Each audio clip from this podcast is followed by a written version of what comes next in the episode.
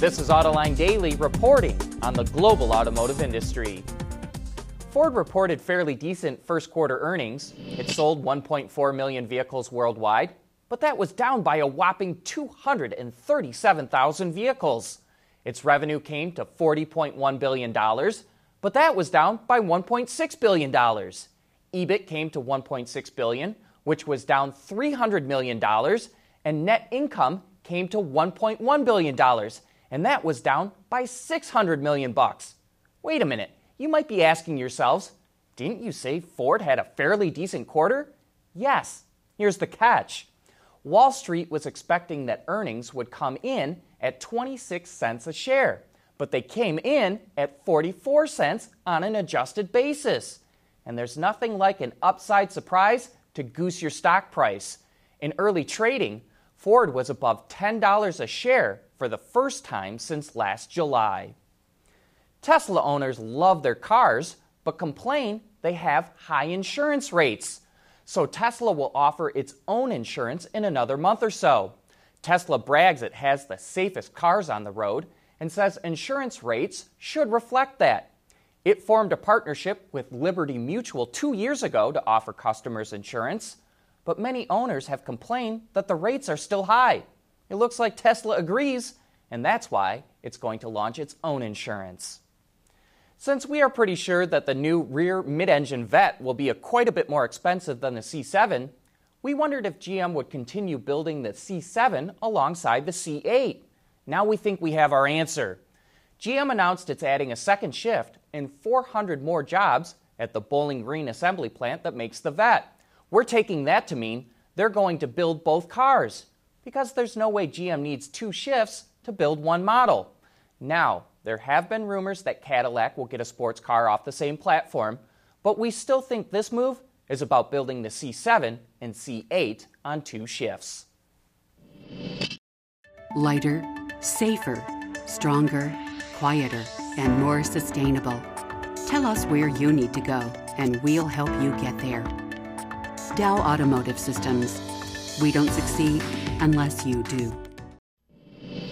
Nissan is very unhappy with its alliance with Renault and wants an equal say in the partnership. Now it looks like the French are finally listening. Japan's Nikkei newspaper reports that Renault will propose a plan to create a joint holding company with Nissan which would give both companies equal footing. Both automakers would nominate the same number of directors to the new company. Ordinary shares for both would be transferred on a balance basis, and the new company would be headquartered in a third country. If Nissan is on board with the proposal, we believe the Carlos Ghosn saga is going to wrap up quickly. And here's our Autoline insight he'll be convicted, released for time served, and then banned from Japan for life. A unique manufacturing technique that has mostly been reserved for sports cars like the GTR and Mustang GT500 is now making its way into the Nissan Altima.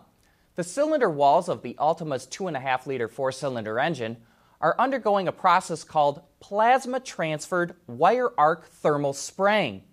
High powered electricity is used to liquefy metal wire, which is then blown into the cylinder with a gas coating its walls up to 0.2 millimeters thick. The coating is then machined to a mirror finish with a diamond encrusted drill bit. The process helps improve engine efficiency and eliminates the need for cylinder liners. Say, do you remember the Mitsubishi Montero? The SUV was discontinued in the US 13 years ago, but it's only now coming to the end of its life in Japan, where it's called the Pajero. And to send it off into the sunset, Mitsubishi is going to make 700 final edition models. It has a number of unique touches, but what strikes us is how much it still looks like the vehicle that left our shores all those years ago. Nikola Motor is making a name for itself with electric semis, but now it's dipping its toe into the world of water sports. The Wave, which stands for Water Adventure Vehicle, is an all electric jet ski concept whose design was modeled after sports bikes. You'll also notice futuristic LED lighting on the front and rear and a large 12 inch 4K display screen.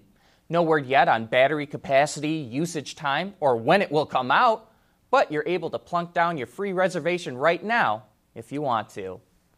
1,000 horsepower does not come cheap.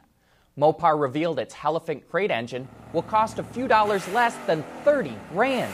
That's about 10 grand more than a Hellcat crate engine. And if you want the plug and play engine kit, which includes the wiring harness and engine computer, it's another 2200 bucks.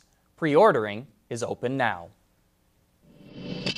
AutoLine Daily is brought to you by Bridgestone Tires, your journey, our passion, and by Dow Automotive Systems, advanced materials that deliver better results. BorgWarner is creating EV powertrains that integrate the electric motor, power electronics, and the transmission into one unit. Today, most automakers make their own engines and transmissions. But in the future, will automakers buy modules like BorgWarner's from suppliers, or will they bring that production in house? On Autoline this week, Fred Lissalde, the CEO of BorgWarner, answers that question. When we travel around the world and we meet car makers and, and, and you know and, and, discuss this topic with them, and we're so wide into proportion that they take us uh, uh, into into strategy discussion.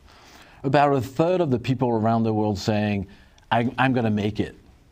About a third are saying, "You're going to make it," or somebody else is going to make it, and about a third saying, "Well, I might make some, but but not maybe to understand better how to buy uh, the system later, but I'm not sure. So our hypothesis is that to start with, and again, it's difficult to forecast, right? About 50% of the people, of uh, 50% of the market is going to be captive, and the other 50 is going to be available to us. Okay. So that's huge business. And it's still it's still an enormous amount of business, and and uh, and it's all going to be as usual, as you know, John. It's all going to be around product leadership.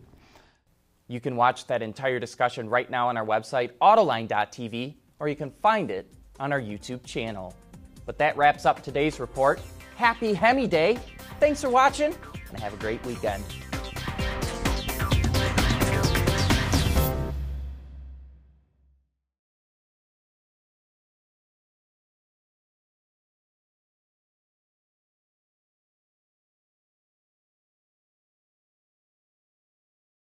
Wards is the industry leader for news, data, and analysis. That's why companies across the globe subscribe to our premium service, maybe even your own. Log in for subscriber access now. Check your company's intranet for details and rely on wardsauto.com to keep you informed.